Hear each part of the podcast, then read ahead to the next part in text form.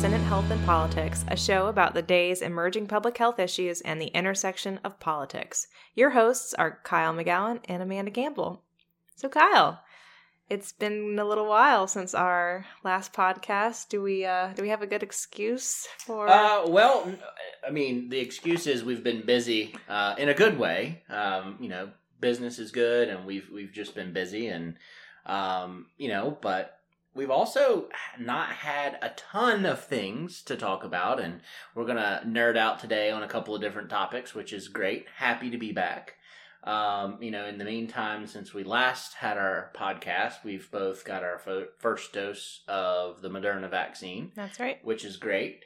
Um, I'm a huge baby, as i I think I've said on the podcast before. When it comes to getting vaccines, uh, I didn't pass out. I didn't die. I actually barely felt the vac- uh, the actual shot. I will say I did have some light, minor side effects my arm hurt, hurt so bad the next day, I will say.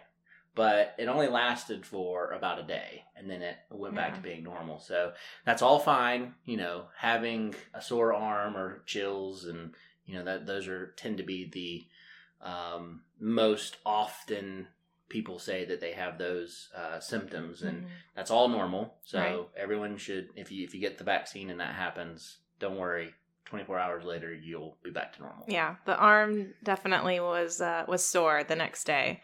I have to admit, but otherwise I felt, you know, for the most part pretty normal. How did you go about finding your vaccine? Yeah, so here in Georgia, I was it was funny, we have a friend of ours who runs a pharmacy, like a at-home pharmacy for for elderly where they deliver their meds and the end of the day, you know, this is about a month ago, he had an extra dose and we were excited. You know, my wife was going to get it and, you know, we had this in where we're going to, you know, get the vaccine before anybody else. And then the next day the governor announced like anybody 16 and older can can get the vaccine. So I I actually through the CDC's website, uh, vaccinefinder.com, uh, you can find locations near you that have the vaccine and then you know I, so i went to the pharmacy at kroger you just click on the kroger that you want to go to and then make an appointment mm-hmm. and it's mm-hmm. good because you can make the appointment for your first vaccine and then they go ahead and schedule your vac your appointment for the mm-hmm. second dose as well that's great yeah i had a pretty similar experience also used vaccinefinder.com and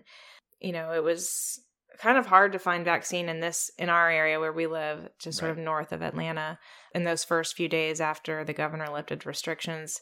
But ultimately was able to find um, a walmart near near my house that had them and, and the experience actually was great. It, i was in and out in literally under 20 minutes which yeah. i thought was really impressive.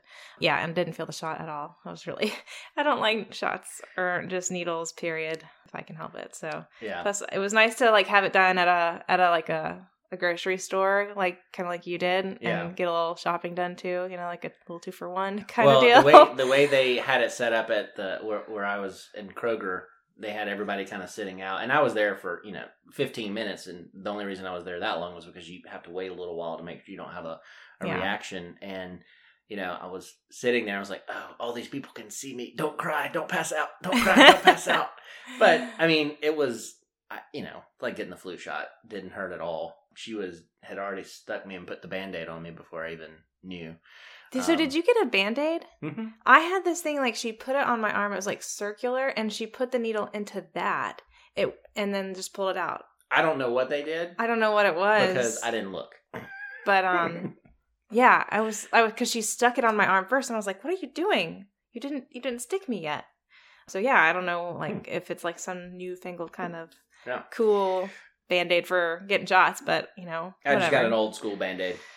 But you know, one thing I, I did notice, I was reading the uh, uh, in a Wall Street Journal article yesterday about how effective the vaccine is, and and the CDC did a, a study and found that out of out of 66 million Americans who have had a completely full dose of the vaccine, only 5,800 people have gone on who are fully vaccinated to actually get COVID. I, I, it's hard to describe how big that is. That is 0.008% of people who got vaccinated would go on to get COVID. That's better than ninety percent of vaccines on the market. Like this is this is huge. Mhm. Um, that this vac the vaccines that are currently on the market are so effective. it's it's pretty amazing. I mean, even the you know the trial data that that these vaccines had isn't it didn't show that that high level of effectiveness, Right. right? And we did talk about this at one on one of our earlier podcasts about how you sort of look at the effective rates differently when you're in a clinical trial versus when you're actually, you know, looking at the general population following mm, vaccination. Right. So the fact that this is higher is just, you know, more testament to the fact that, you know, these vaccines are so effective and safe. But since we're talking about vaccines and efficacy, safety, all those things, I think it's uh, pertinent to talk about what's going on with the J&J vaccine. Yeah, so earlier this week, early in the morning, the CDC and the FDA put out a, a statement pausing all, uh, you know, everyone that's was scheduled to get the the J and J vaccine because they discovered that there were symptoms in a very few people of blood clots, and we're talking about, you know, six people out of nearly seven million doses given, and I mean, a one in a million uh, chance of getting these very rare blood clots with the J and J vaccine. Uh, but the CDC and the FDA, you know, I, I think did the right thing, and you know, because the news were, you know, were talking about these blood clots and you know, pausing the. There was a, a committee that met the very next day on Wednesday, a CDC panel to discuss of outside experts to discuss uh, what needs to be done with this vaccine moving forward, whether it comes off the market, whether there's restrictions, whether you know the the, the risk is uh, worth uh, taking, and you know they're meeting again next week to determine. Um, You know, I, I've heard folks say they're hoping it's going to be days and weeks, not weeks or months, that this is off the um, market. But we'll know more uh, moving forward. But I think it's important to understand, you know, every vaccine, every uh, you know procedure has some risk, and you know it's important to understand that the Moderna vaccine and the Pfizer vaccine are both two shot doses, very effective. It's great, it's wonderful. And so I know there's a lot of folks saying, well, we've got these two other vaccines on the market, let's not worry about J&J. And from a raw number standpoint, yeah, that that's okay. But the J&J vaccine played a huge role in getting vulnerable populations vaccinated. I, I heard a, an ER doc talking um, earlier this week that, like they do during flu season, they started making and offering the J and J shot to folks who had come into the ER for completely different reasons, um, as just a part of the uh, process of coming into the the ER for whatever at the end they say have you had your covid shot? No? Okay we'll go ahead and give you a j&j vaccine if you if you want. And it was a way of reaching because those folks were never going to come back. They're not coming back in 30 days to get their second dose. So it was very valuable to be able to reach those hard to reach populations. And also in in rural areas of the country where it's hard or difficult for folks to you know either come to a pharmacy or, or whatever you know the, the supply chain is, is difficult. You know it was easier to use the j&j vaccine. So it's important that the cdc and the fda figure out what's going on and then discuss how we get this back in the market Yeah, um, that that kind of hits on one of the things that I wanted to touch on today too, which was, you know, what is this going to mean for the continued vaccine rollout? And I think you kind of touched on it already. You know, there's there's plenty of vaccine that will be available for the you know full adult uh, population here in this country. Right. And you know vaccine doses we've just seen this dramatic exponential uptake almost over the past uh, you know four four and a half months. And i just wanted to kind of touch on those numbers real quick because i just think they're so remarkable and a testament to you know the hard work of those you know at the cdc and in our public health departments across the country who have have done, you know, incredible work to actually make sure that we got shots in arms. And so in December, we only had 3.6 million people vaccinated. In January, that was almost 30 million. In February, that was almost 45 million. In March, it was over 76 million.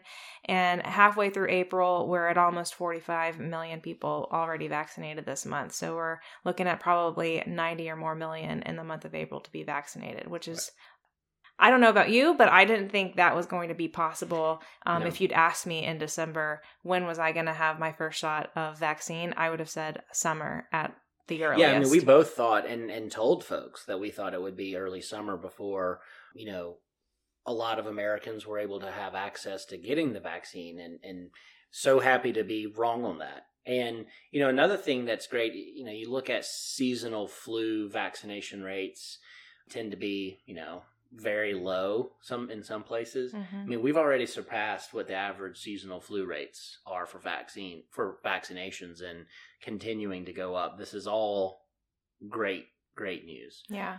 And I hope we'll have some lessons learned too kind of as you mentioned about the flu.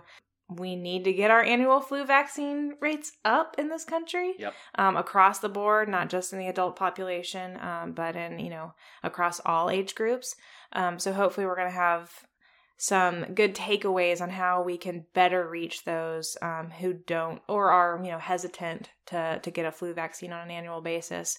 Um, and since you mentioned uh, you know uh, kids, I want to talk a little bit too about vaccines for children because at this point we haven't had one uh, available at the mar- on the market, um, and we don't have one yet. But it looks like we're we're going to have one relatively soon. Fi- excuse me, Pfizer has requested an EUA from the FDA to expand its COVID vaccine to adolescents. It's a smaller range age group, just 12 to 15, but that's I think really important to get, you know, especially uh, that middle and high school age group, uh, hopefully fully vaccinated or close to it, you know, before the the new school year starts. So that's really encouraging. They had um, impressive results from their phase three clinical trials, which showed that the vaccine was safe and 100% effective. Can't get any better than that. like, 100%. Uh, very impressive. And so, you know, the, the those regulatory, you know, governing bodies at CDC and FDA are going to be meeting in the coming weeks to review that EUA. But hopefully, it's a timely discussion so that we have, you know, the time we need over the summer to really ensure that that kids get the vaccine they need. Yeah. And and you know, taking a step back, talking about and, and you know, this is Pfizer that has asked for that that EUA. Yeah, that's right. And and I think it's important to describe that there are two different types of vaccine on the market right now. And I will go ahead and apologize. Political science major here. We're about to have chemistry lesson, biology lesson. And so we're going to dumb this down for people like me. But I've had a ton of people, family, friends, um, you know, ask, you know, I, have heard vaccines, you know, that's it's got this thing in it called mRNA. It changes your DNA. It it it you know gives you live virus, so you know you can get COVID from it. Both of those things are completely false. Not true in any way. Put down whatever you're reading on Facebook. Please get your information from the CDC and actual public health people, and not the Google. So um, we want to talk about some of the the differences in the two different vaccines on the market. Right now, you have the AstraZeneca vaccine, which has been approved not in the U.S. but in other parts of, of the world, and the J and J vaccine, and they are both what are called vector vaccines. Then you have the Moderna and the Pfizer vaccine, which is the two dose vaccine. They are both uh, what's called an mRNA vaccine. And so the two different vaccines on the market, we're going to start with the J&J vaccine. And so it's a vector vaccine is is, you know, when we say vector, we just mean it uses a different way of getting into your body to produce proteins. So at the end of the day, both of the vaccines do the same thing, which is to produce a, a protein, a spike protein that COVID has. So if you imagine COVID as a as a bubble or a ball, the proteins on the outside of that ball are what connect to cells. So, what both vaccines do is they send a message to your body to produce just the protein, not the whole ball, just the little spikes of protein on the outside. And that is enough for your body to build up an immunity so that when you're exposed to the actual whole virus, the ball, you already have immunity, right? Again, You already have things on your normal healthy cells Correct. that inhibit that spike protein on the actual COVID um, Absolutely. virus from Right. actually invading your cells. That's right. And so the whole point of both of these two different styles of vaccine is to deliver that message of what protein your body needs to produce, right? So a vector a vector vaccine uses a and vector vaccines have been around since the 1970s. It uses um, a virus, yes, a live virus, but not COVID. It's it uses an adenovirus, and through science, we are able to take certain portions of that non-COVID virus, an adenovirus, that usually makes you. These are the the, the viruses that are kind of like the common cold, right? They they give you cough, sneezing, you know, fever. They're able to take the proteins and the actual, you know, parts of that virus that make you sick. Take them out because the whole point is you want that virus to come into your body and deliver another part or another gene that is attached to that adenovirus. And then your body starts producing not the, the adenovirus, but the protein that is attached to it. So I know this is all very sciency, but the difference in that and the mRNA is it uses a synthetic RNA material to deliver that message of which protein uh, to start building. And so it's it's instead of using a live virus. Mhm. Neither one, neither neither one have live COVID, and neither one changes your DNA. And none of them have a microchip put in by Bill Gates to track you. Sadly, I have to say that in a podcast because people believe there's a microchip in vaccines. Sadly. I've been asked that question as well. Um, but I want people to ask questions Right. so that they can know what is actually true. Yeah. But but get it from a trusted source. Exactly. So thank you for bearing with us on the difference in the vaccines, but it's very important to understand that both of them are are safe. And and, and what the CDC and the FDA are doing right now and looking at these blood clots that are one in a million is important to make sure for you know make sure there's not a, a bigger um, reason to stop this uh, J and J vaccine from being used. Or also just like what risk factors Exactly. might be at play for those who seem to or may be susceptible to those to those types of clots.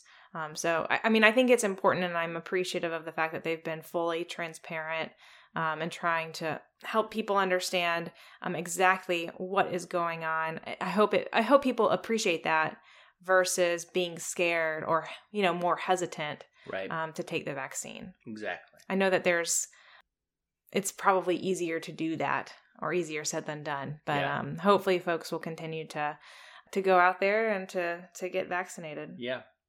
Well, I think we're we're going to pivot to our next nerd topic, right? Of the budget. Yeah. Okay. I'm excited. Nerd alert. yeah. um so last Friday the president released his what they call skinny budget which is only the, the discretionary side of spending. So it's that spending that isn't mandatory or that autopilot must spend money, which is the way that we fund all of our major healthcare programs, Medicare and Medicaid, uh, and also Social Security and a few other programs. And so what's kind of interesting about this is it's really just more of a messaging document than anything else. There weren't lots of there wasn't lots of specificity like you would normally see in a budget proposal. But obviously this administration's been a little busy, so this isn't too um, unsurprising. And they've said that they're going to you know release more details later on. But what we really want to talk about is the fact that you know the president is has put forward this proposal to very much increase discretionary spending, especially non-defense discretionary spending. So he's proposing one and a half trillion dollars in in spending on discretionary programs. With real quick, let's Yeah. let's dive into discretionary and non-discretionary, like it, kind of a little more detail for for the folks out there listening, because it it is important that when we're talking about the the pie that is the budget, we're talking about the discretionary side is billions, while the you know so automatic spending is So the discretionary spending, at least you know in this proposal, which is not too far from what it currently is. Right now, it's about 1.4 trillion in discretionary spending. But Mhm. when we think about the mandatory side of the house, yeah that's getting pretty close to three trillion dollars. with a T trillion. with a T. Yes, and that's money that, in order to change the way that it's being spent, Congress is going to have to pass a law. and these are Social Security. Medicare and Medicaid. Got it. So none of the uh, fun or sexy topics that uh, legislators seem to be interested in in trying to make changes to. Right. Previous administrations have typically said we promise not to take away your Medicaid or to cut your Social Security, Right. those types of things. But I'll I'll get off my high horse in just one second. But because we have an aging population with baby boomers now aging into Medicare and Social Security, those programs are only on a trajectory to get bigger and bigger and bigger year Right. after year. And so a lot of critics are going to talk about how this budget, this discretionary budget that Biden has proposed is, you know, it's it's way too much new additional spending. We can we can kind of argue around the edges around there, but when we talk about a budget problem and a spending problem, it's really on the mandatory side of the house, Right. not as much the discretionary. That doesn't mean that we shouldn't still be fiscally responsible. But let's go ahead and, and dive into this a little bit more. So, just a little bit of context, because remember, this is coming on the heels of the American Rescue Plan, which included a $1.9 trillion in it. So, that's more than your entire discretionary annual budget for the entire federal government. And the administration has also released a $2.3 trillion infrastructure plan. And infrastructure is used very broadly from what I've read. Yes, infrastructure apparently can be. Oh man, I forgot the words that they used. But it seems like basically anything that could be related to work of any kind. Yeah. Not what we would typically think of as infrastructure, which is transportation and Roads. roads and bridges and things like that. But we won't go there because that's not public health. So, but you know, I want to I want to separate I, I'm trying to help make a little bit of a distinction here because even though there's been all this new funding, there was a lot of funding for public health in both the American Rescue Plan Act, which was just passed about a month ago now, and then the CARES Act from last year. It's really important from a public health standpoint to have funding in that that annual appropriation bill included in that discretionary funding bill every single year in order to be sure that we are prepared and unfortunately we've learned the lesson that we weren't prepared previously Mhm. um, as covid has so clearly demonstrated and so this budget is already trying to make the selling point that it's including the largest increase for cdc in almost 20 years but I- personally feel like it's missed the mark in some ways and overselling the investment that it is proposing Well, let's go through some of those areas where, you know, I, I think increasing in money for public health is great and wonderful, but it, as you said, it needs to have sustained funding moving forward, but it also needs to be for the right things, right? Yeah. I did want to just provide a little bit of context because while this the administration is selling so much on like putting additional money into public health and to, you know, HHS Health and Human Services, the vast majority of the budget creases proposed are not concentrated in public health. There it's actually in education and commerce. Right. So uh, it's, it's proposing an almost 41% increase in the Department of Education and a 28% increase in the commerce budget. So HHS is third on the list with a 23% proposed increase. So just keep that in mind as you hear the talking points in the coming weeks and months about how great this this budget is for public health. So, you know, and I think it's also just fair to say that it's not terribly too it's not too surprising surprising that we're seeing that type of funding increase from this administration. Right. There were in, basically no investments in the Department of Transportation and others simply because a lot of, you know, the, those investments they're planning to include in the infrastructure bill. But digging into HHS, they're proposing tw- an additional 25 billion for the entire department, which is about a 23 24% increase from the last year. For CDC specifically, they've been called for a 1.6 billion dollar increase. And while that would be the largest increase in as I mentioned in almost 20 years, they're proposing a 9 billion dollar increase for NIH. Yeah, that's on top of what they already have, which is what fifty something billion. Oh, so this right now they have around 40 So this would put them close to fifty billion. This will put them above 50 billion. Right. So, and just to put a little bit finer point on it, the total CDC budget that they are recommending is 8.7 billion, including the increase. Compared Which to is- the CDC or the the NIH is fifty one billion. Right. Yeah, and well, I, I think we need to pause here for a second and say I love the NIH. They're yeah. great. The people there are wonderful. Their mission is key. It is so important what they do for health and public health.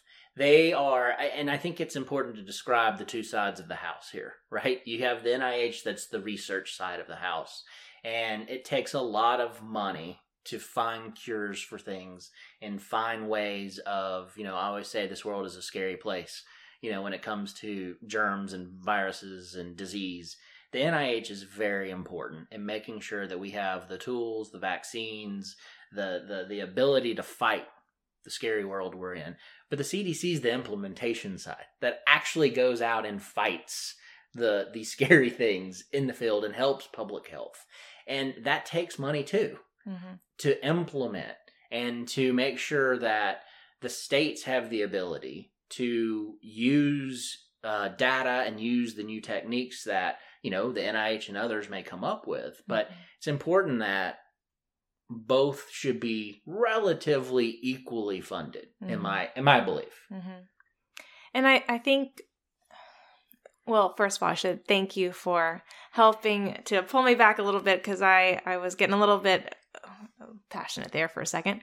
Um, but a lot of politicians that I have found want to be able to say and take responsibility for uh, the cure. Right. I am the one who helped to ensure that, you know, this, whatever it is, Yeah. disease or cancer, what have you, um, I'm the one that helped to find the cure, or help fund the cure, however you want to say it. And less are willing to put that cure then into action, Mhm. um, which is a whole nother can of worms. Yeah, well, because with public health and the CDC's mission, when they succeed, you don't see it. Mm-hmm. Right? You only you only see public health when when there has been a breakdown in in public health right? And that's not i, I wouldn't call it a failure. I mean it just these things happen. Mm-hmm. but they you, you know you're you're talking about cures for diseases and like you said the sexy things that people want to take credit for. You know data isn't sexy right? But the cdc needs infrastructure and money uh, to do their job and a lot of that revolves around accurate quality real-time data and things like that that's just not as sexy Yeah. i get it but it's needed Well, the other thing that I want to touch on too is, you know, the way that CDC is funded. We have to kind of continue to reiterate the fact that 70% of whatever comes into the CDC is actually going out the door because they are the ones who are actually funding the nation's public health infrastructure. right It's not like it's all going and just sitting at one agency and they're getting to invest in, in various things as Congress has, you know, determined. And, and NIH does a lot of a, a lot of sending money out too, and they do a lot of investment, you know, in research and in academic institutions and that type of thing. And all of that is good.